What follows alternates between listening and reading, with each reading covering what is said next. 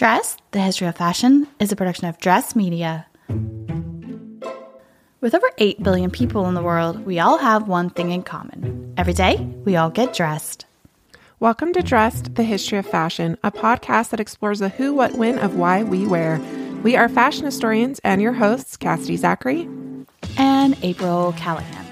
Well, well, welcome back, dress listeners. Yay!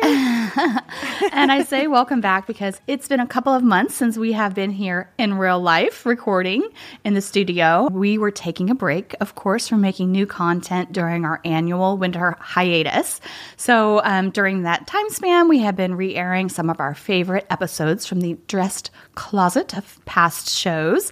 But today is our first brand new episode of season seven of Dressed. Which every time we talk about it, April, I am just in awe of us. I'm not going to lie. I'm like, wow, we have been doing this for six, like six seasons, right? We have six seasons, 450 plus episodes, dress listeners. And some of you are new to the show. We always get people saying they're new, and it's like, oh, you have a lot to catch up on, but mm-hmm. have fun. And we actually reached a really big milestone this last year because we had 20 million downloads of the show. That's amazing. I didn't even know that. So thank you for blowing my mind just now. and dress listeners, thank you really from the bottom of our hearts because we could not do this show without you. And it's because of you that this show is a success and because of you that April and I get to do what we love. So thank you, thank you, thank you. Yes, for sure. And we are also exceptionally excited to not only launch our new season today, but I'm sure many of you may be aware that this year is what we are calling so much more in 2024. I couldn't so, help myself. I know. we have so much up our sleeves this year, starting with the fact that we have officially launched Dress the School of Fashion with our very first online courses. Yes, Cass, part one of your first class, What Women Wore to the Revolution 100 plus years of transformative fashion, is currently in session. And that just started a few weeks ago in January. And registration is now open for my class, um, which is going to be a series of classes called The Great Designers. And you can learn more about that on dressedhistory.com. So check it out. Yes, yes, yes. We are so excited for what 2024 has in store. And that includes launching season seven with you all today with today's very special guest, the one, the only Dita Von Teese joins us all this week to chat about her love affair with vintage style, both on and off the stage. April, to say that Dita has shaped popular culture today is a bit of an understatement. I mean, most of our listeners will probably be familiar with her work as a burlesque performer, and she is rightfully lauded as one of the people responsible for reviving and modernizing the public's interest in the art of the striptease. Exactly. Um, and the neo burlesque scene, as we know and love it today, actually has its origins in the early 1990s. And Dita was right there, part of this very specific moment when kind of this rockabilly swing dancing scene was emerging. It was becoming very, very popular. And lots of people were having a bit of awakening about wearing vintage clothing.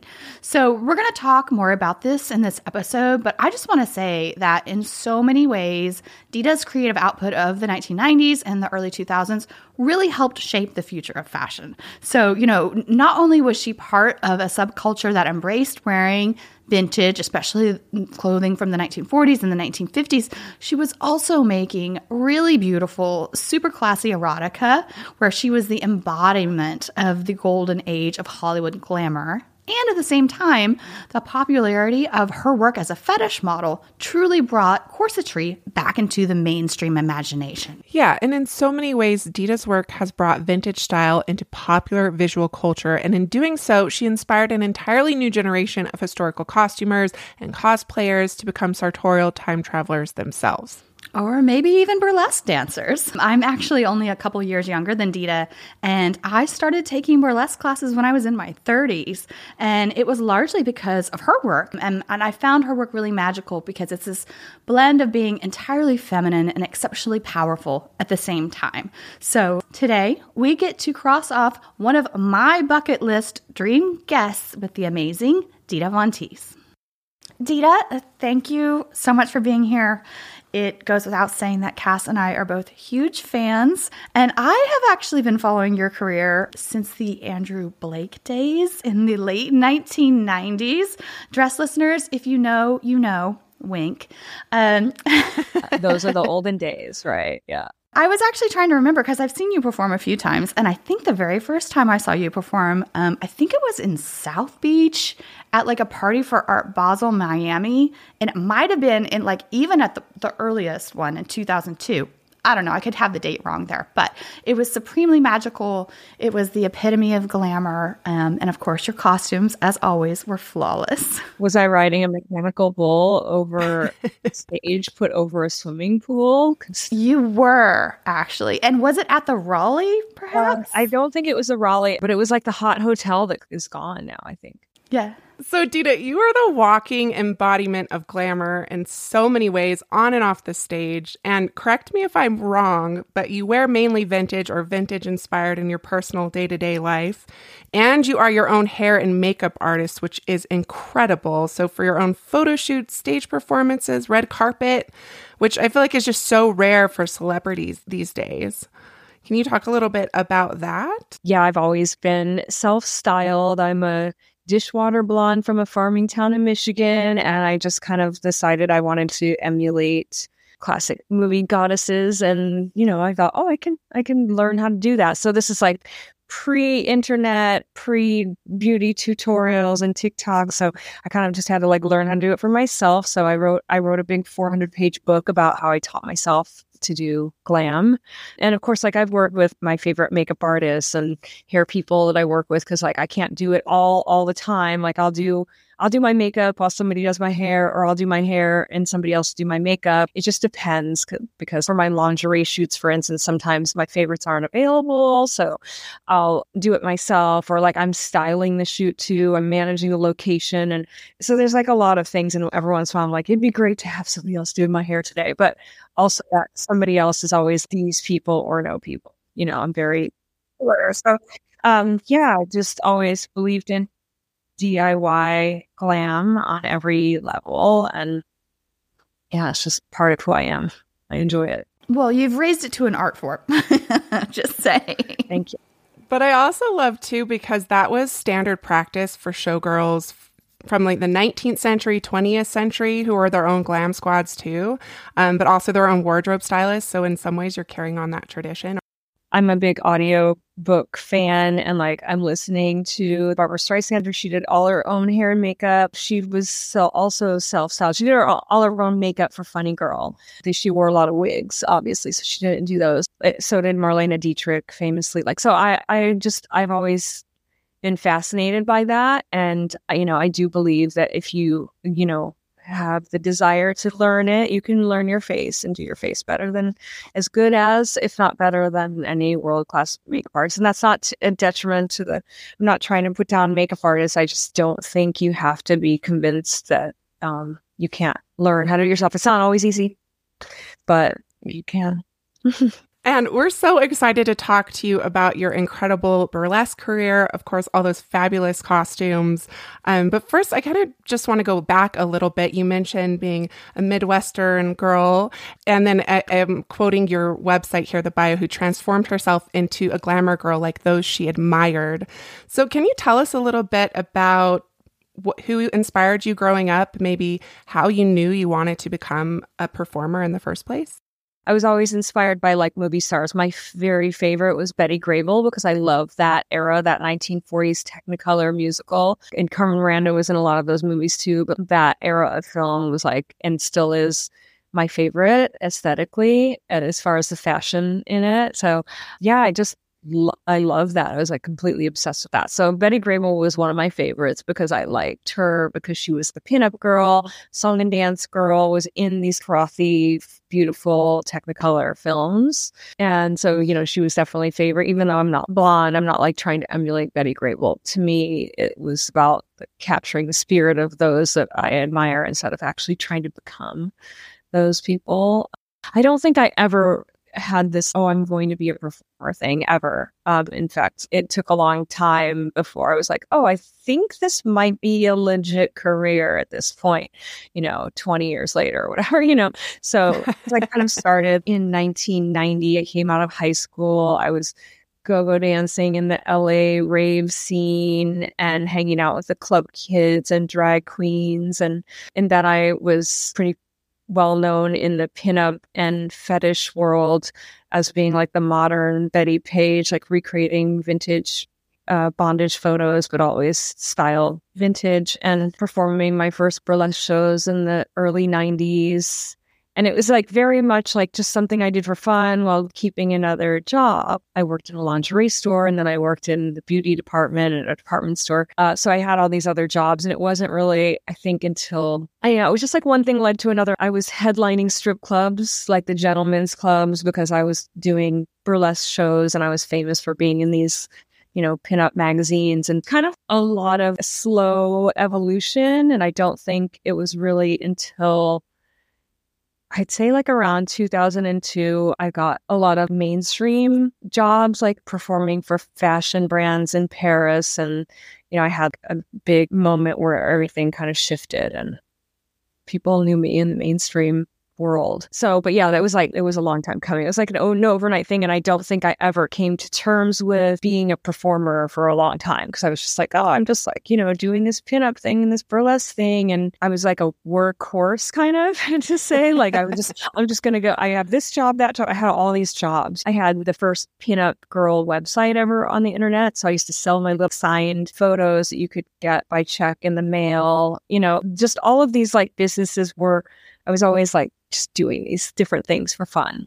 And then I think, you know, I got an agent, had a manager, all that kind of stuff like in the early 2000s. And it became a little bit more like, oh, I guess this is really, I'm really doing this. This is my job. And your business model still is having your hands on a lot of pots. Um, before Cass and I were going to interview you, we're like, she's a badass businesswoman. You have developed all these other avenues, which we are going to ask you about here in a second, I think. But can we first talk about your personal collection of vintage? You have a phenomenal collection that's how we kind of first connected yes. with you over Instagram. Most recently, we had a little back and forth about an episode that we had done on Lilli Ann because you were like, oh, I have that exact same piece that you guys just posted on Instagram. So we would love to hear about your collection and how you've gone about building it, yeah. if there was ever any strategy to that at all. And also, if you have any favorite or particularly special pieces that you would like to share with our listeners. Yeah, um, I mean, I've been a collector of vintage clothes. I don't know since like the late 80s, early 90s. And it really first started because I couldn't afford the designer jeans and things that my friends had. So it started there. And I was always trying to get like the Vivienne Westwood or the Jean Paul Gaultier look, you know, with vintage, like corsets, bullet bras, like 40s suits.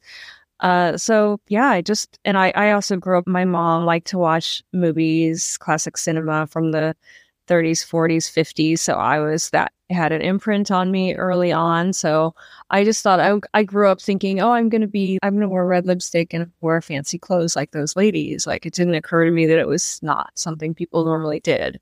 So yeah, I just fell in love with vintage for those reasons. Yeah, I mean, I think in the 90s, it was so easy. Like, especially being in the Midwest, just yeah, saying. I still have dreams about my first strip club tour. I drove out to Texas and I was in like Wichita Falls or something in Texas.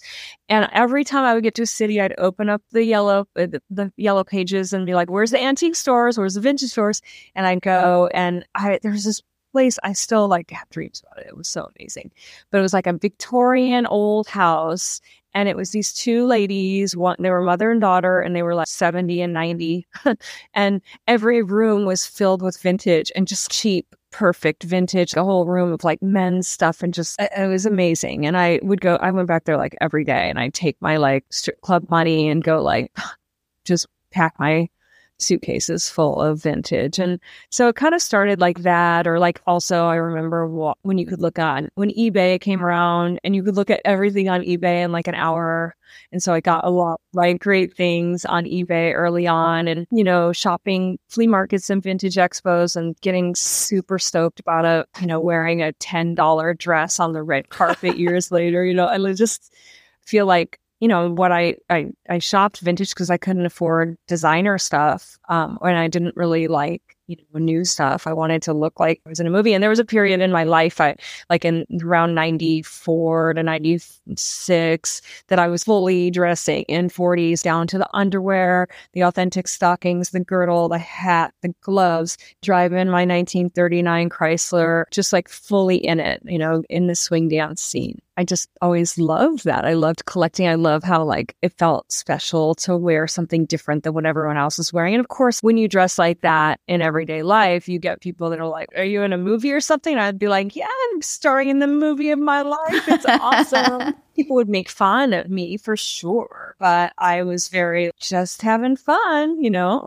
and also I realized the power of collecting vintage early. Like, okay, you can go to the mall and buy a bunch of junk or you can buy vintage and then you can resell it if you decide it's not for you or if you're tired of it or if you know whatever so yeah i have i have like uh, two storage units full of, vintage and then i have some people know because they've seen tours of my house but i have two of my bedrooms like converted to my closets and i kind of like move things in and out seasonally and favorite pieces i mean it's hard i have the pieces that are sentimental you know, things I have things that I've had since I was 19 years that are like I'll never part with, or things that were just such a score. I have a big hat collection, like a room that's most my second room is mostly hats because I love doll tilt hats from the 40s, perch hats. There's so many different names for them, but I have a, I've been collecting those since the 90s, and so I have some pretty spectacular ones that have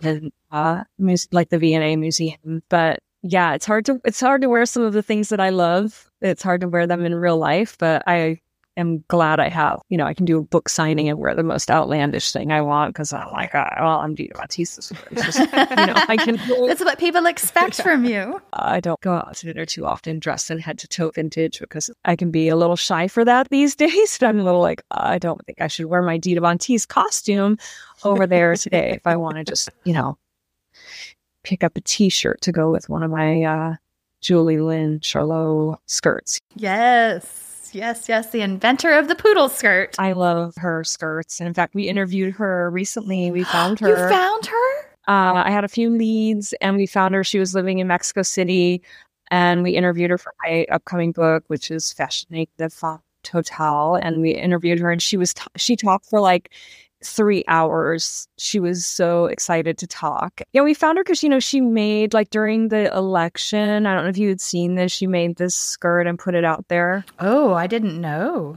You know, she did did some political skirts, but then she did something for one of the elections five years ago or something. I don't know. And we had a lead on finding her. So, but uh, we haven't been able to get in touch with her since. So I hope all is okay. But she has some amazing stories. But yeah, she, I, I for something about felt craft. I've always loved whether it's on a cardigan sweater or on a skirt, and I collect her skirts, of course, but. And I and I only actually recently got one of the actual poodles because I was more into the other all the other themed skirts. But uh, yeah, I just I love wearing those with like a modern sweater or t-shirt or something, and I don't know what it is about them that makes me obsessed with with felt crafted. You know, all kinds of felt Velcro. And that's one of those like the poodle skirt is one of those iconic fashion moments in history that can actually, and this doesn't always happen in fashion history, but that can be traced to one person, which is so incredible. And I guess she's probably about 100 years old now. So we've already done a, a, fashion history mystery episode that a listener had submitted uh, asking us to do a history of the poodle skirt. So we've actually already done an episode on her. And also, Dita, you are wearing cat eye glasses right now. We've actually also done an episode on Altina, who is the originator of those, who originally I had the hardest time when we were researching this episode because I couldn't find anything on cat eyes.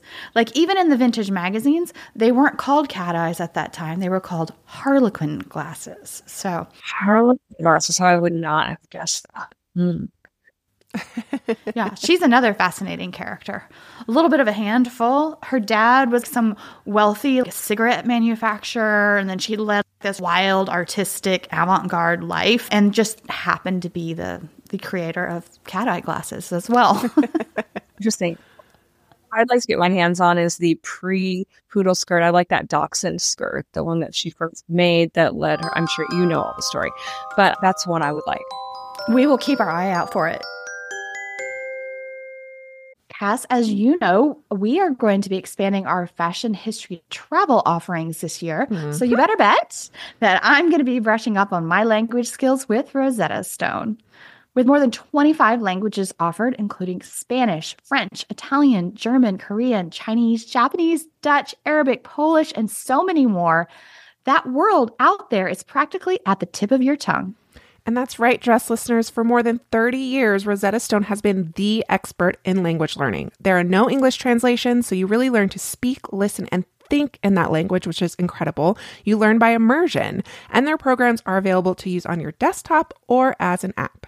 And let's not forget that there is an amazing built in true accent feature that gives you feedback on your pronunciation so you learn the proper accent from the very start. For a limited time, dress listeners, you can get Rosetta Stone's lifetime membership for 50% off by visiting rosettastone.com forward slash today. That's 50% off unlimited access to 25 language courses for the rest of your life. Redeem your 50% off at rosettastone.com forward slash today. Everybody in your crew identifies as either Big Mac Burger, McNuggets, or McCrispy Sandwich, but you're the filet fish Sandwich all day that crispy fish, that savory tartar sauce, that melty cheese, that pillowy bun.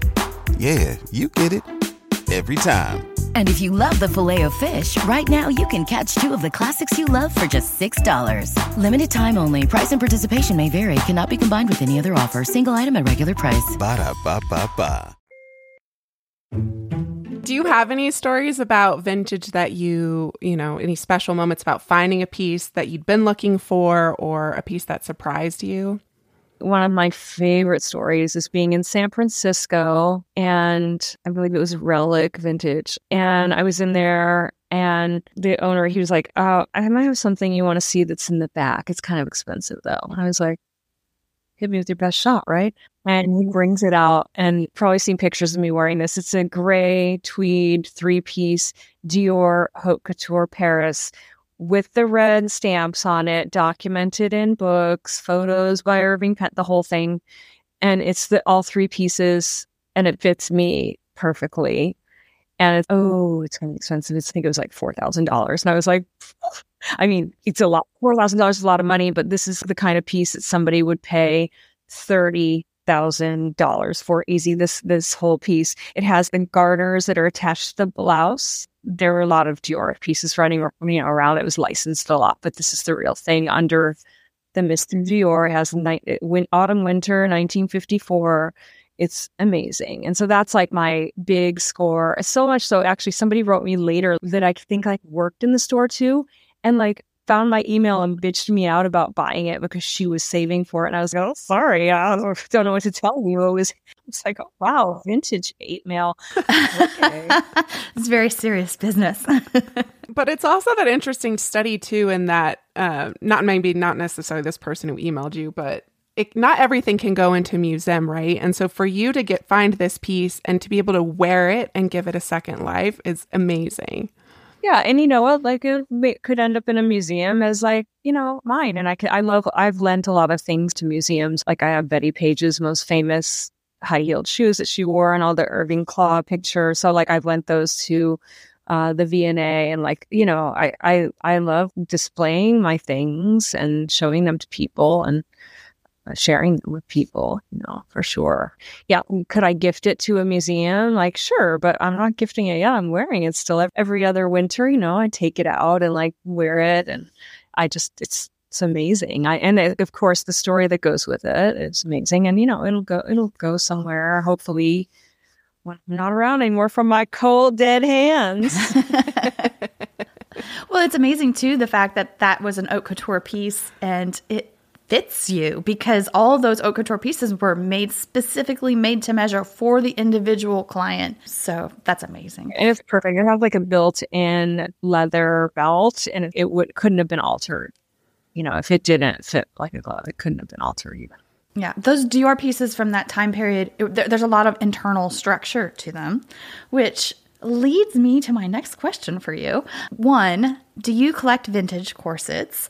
And we would love to hear more about both your personal and also your professional relationship to corsetry because we talk about wearing corsets on the show throughout fashion history, We talk about it on the show all the time.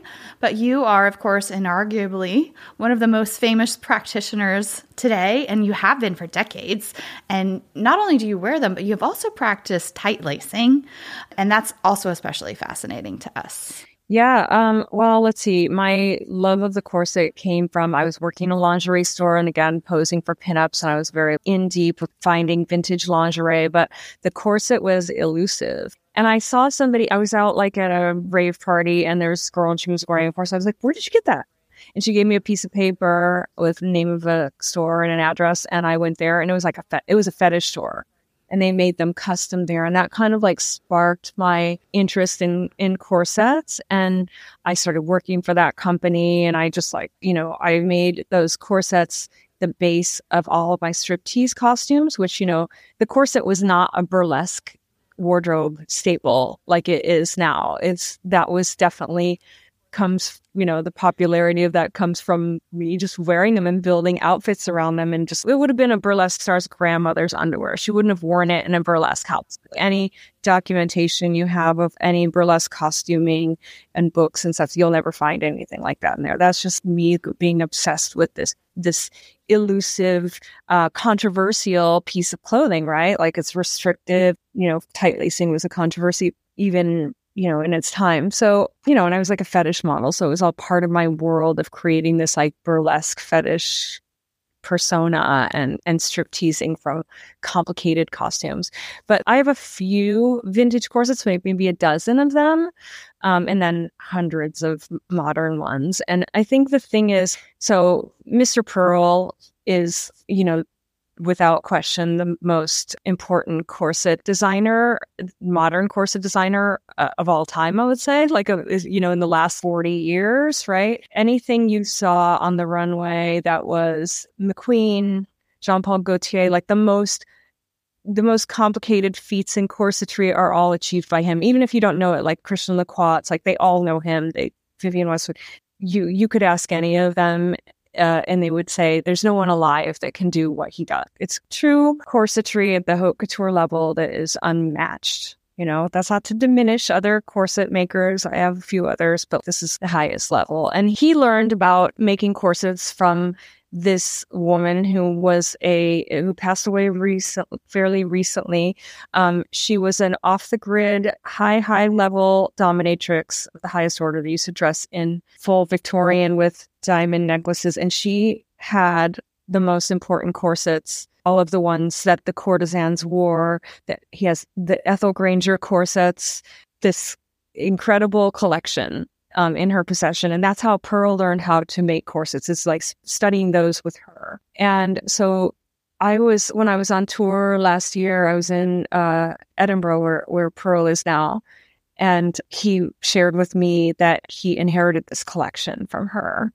And he brought this suitcase to dinner at a friend, our friend's house. And I was just amazed. Like it's got all these incredible, rare, unseen photos of Ethel Granger and all of her super cool friends. You know, like it really that's a whole other story. But I was sending pictures of them and to uh, Jean Paul, and he's like, "Oh my god, incredible corsets!" Because like that's where you the courtesans and the fetishists were where you really have the crazy colors and flossing and little messages in the the embroidery and the and then the tight lacing with these just extravagant shapes. So I'm not a big collector of vintage corsets, to be honest. I honestly like love working with Mr. Pearl and making, you know, I forgot to say, you know, all the Mugler corsets, he did those, you know, like all those pigeon breasted, like he's the mastermind. It's like, oh, how do I make a pigeon breasted corset exaggerated from Mugler?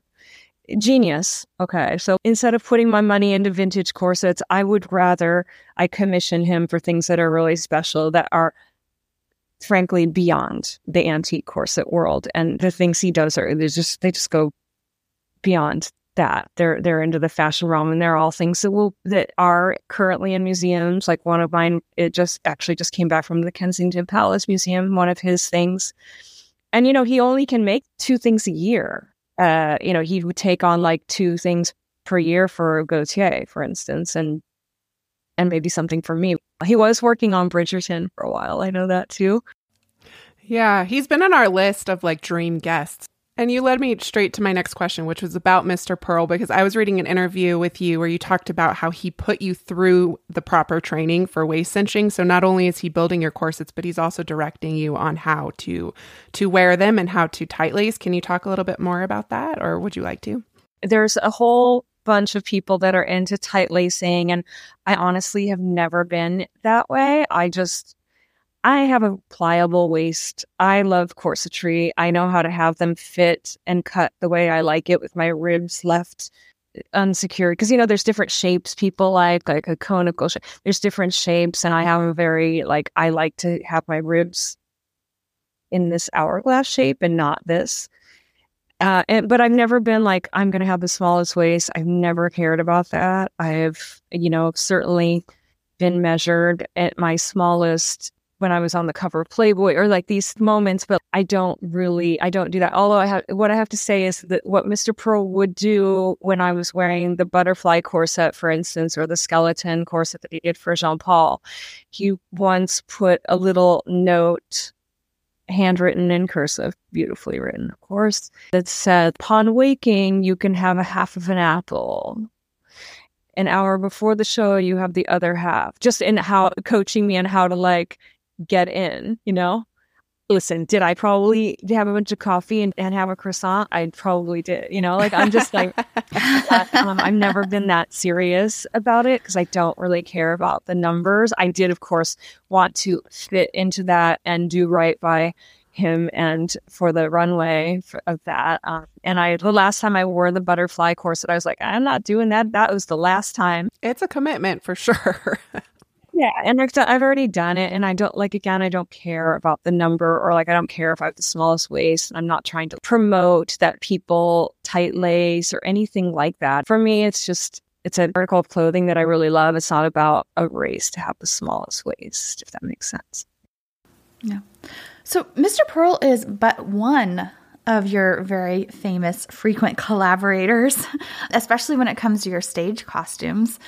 Who are some of the other designers that you've worked with over the years? And I'm curious if there are special considerations that go into designing your burlesque wardrobe in particular. What makes a Dita costume a Dita costume?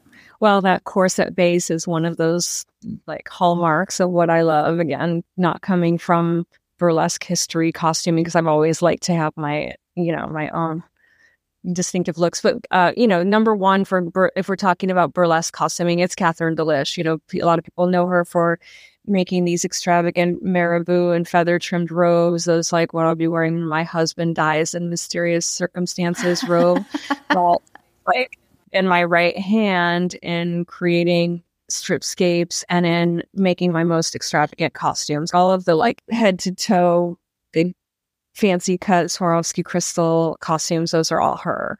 And I've worked with other fashion designers like Jenny Packham has made quite a few costumes for me that are like more on the bugle beaded that side of things instead of the prong set crystal. And then like Alexis Mabille, who's a Parisian couturier, made something for my Vegas show. I worked with Elie Saab on a few costumes, which I was kind of like, oh, wow, he got it exactly right on the first try. I was so amazed and also shocked when I said, can I have a little piece of this fabric so that I can make a G string? And they looked at me and like shook their heads in their white coats and their like their glasses.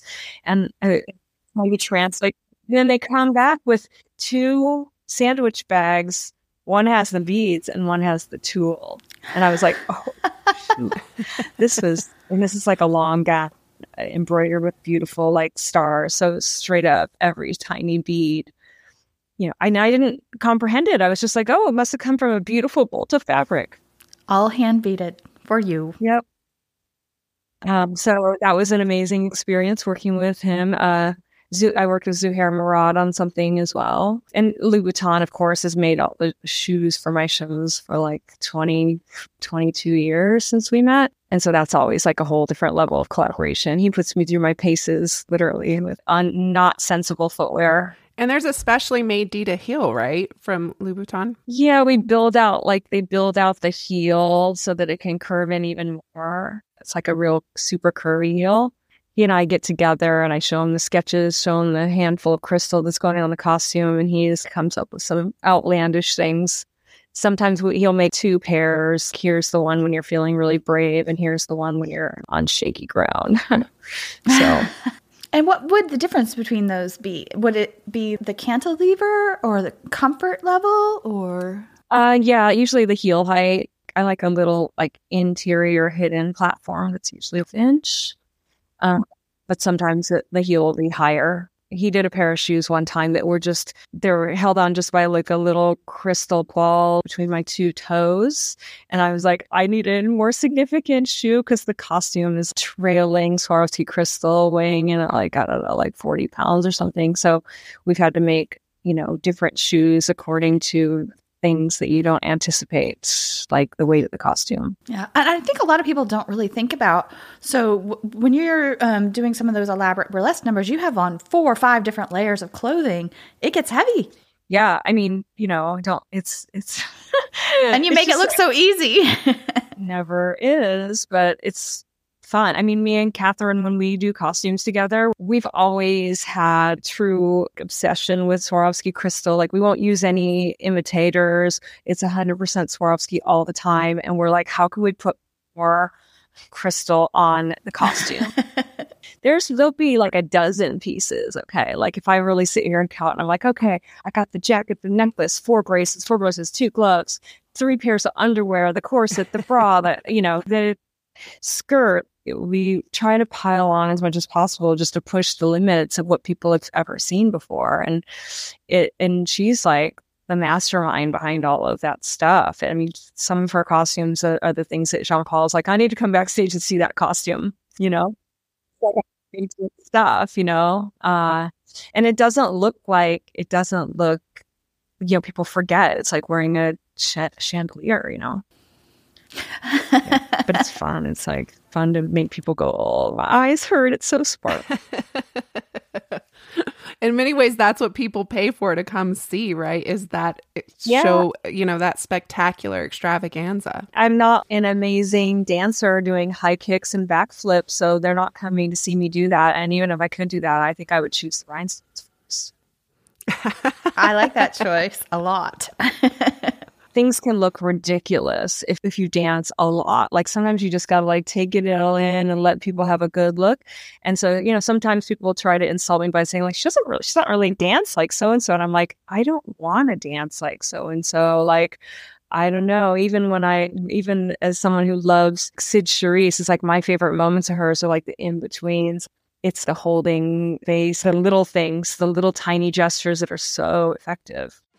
Dita fans, dress listeners, we cut here with part one of our two part episode with the inimitable Miss Von Teese, but we'll be back with part two on Thursday. And in our next episode, we are going to chat about her current residency in Vegas and some of the amazing showgirl costumes she resurrected out of the archives of one of Vegas's most iconic stage shows ever, Jubilee. We will also chat about Dita's guest starring role at Crazy Horse, which um, any of our past travelers who have been on one of our Paris trips will already know that I'm obsessed with Crazy Horse. It's a Parisian cabaret, it's an institution. Um, and to get to hear the backstage tea from Dita was so, so cool. So, really you know, was. Paris, dressing to get undressed, these are just a few of my favorite things.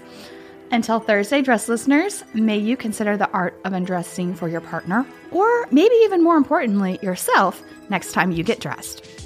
As always, we love hearing from you. So if you'd like to email us, please do so at hello at dressedhistory.com or you can DM us at dressed underscore podcast, which is where we post images and reels to accompany each week's episode. And you can actually find this episode under the hashtag dressed339. If you're listening to this episode in the future and want to quickly find images, um, we do a hashtag associated with our episode. So you can check that out.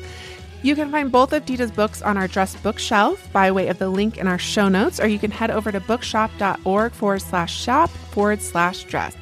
And you can find a link to that in our show notes as well. And you can always be assured that when you make a purchase from our dressed bookshelf, you are buying from an independent bookseller. We have worked with bookshop.org to partner us with sellers who are not Mr. Bezos. Also, dress listeners, we did make passing mention of two past dressed episodes um, one on the history of the poodle skirt and its creator, Juli Lynne Charlot, and also our episode on the history of cat eye glasses and their creator, Altina Schinasi. And um, just to be cute and clever, we actually re aired those last week. So if you haven't heard those already, they, they're right next to uh, this episode in your feed. So check those out as well. Yeah, and also just if you want to continue learning about the showgirl, we have done a two part episode on the history of fashion and the showgirl. So check that out as well. So, friends, Dress the School of Fashion is now open for those of you with stylish minds who would like to take classes with us. I've already started What Women Wore to the Revolution 100 plus years of transformative fashion. We're having so much fun just sharing it with you. Y'all are taking notes, y'all are in conversation with one another. We're having such a blast. And if you want to head over to dressedhistory.com, you can sign up for April's upcoming class, the Great Designer Series, which is going to launch in April 2024. It's now open for registration. Again, for more information on our online classes, head over to dressedhistory.com and click on the classes button at the top of the page, or you can head to the link in our show notes. And thank you, as always, for tuning in, and more Dita coming your way on Thursday. Dressed, the history of fashion, is a production of Dressed Media. Everybody in your crew identifies as either Big Mac Burger, McNuggets, or McCrispy Sandwich. But you're the filet fish Sandwich all day. That crispy fish, that savory tartar sauce, that melty cheese, that pillowy bun. Yeah, you get it. Every time. And if you love the Filet-O-Fish, right now you can catch two of the classics you love for just $6. Limited time only. Price and participation may vary. Cannot be combined with any other offer. Single item at regular price. Ba-da-ba-ba-ba.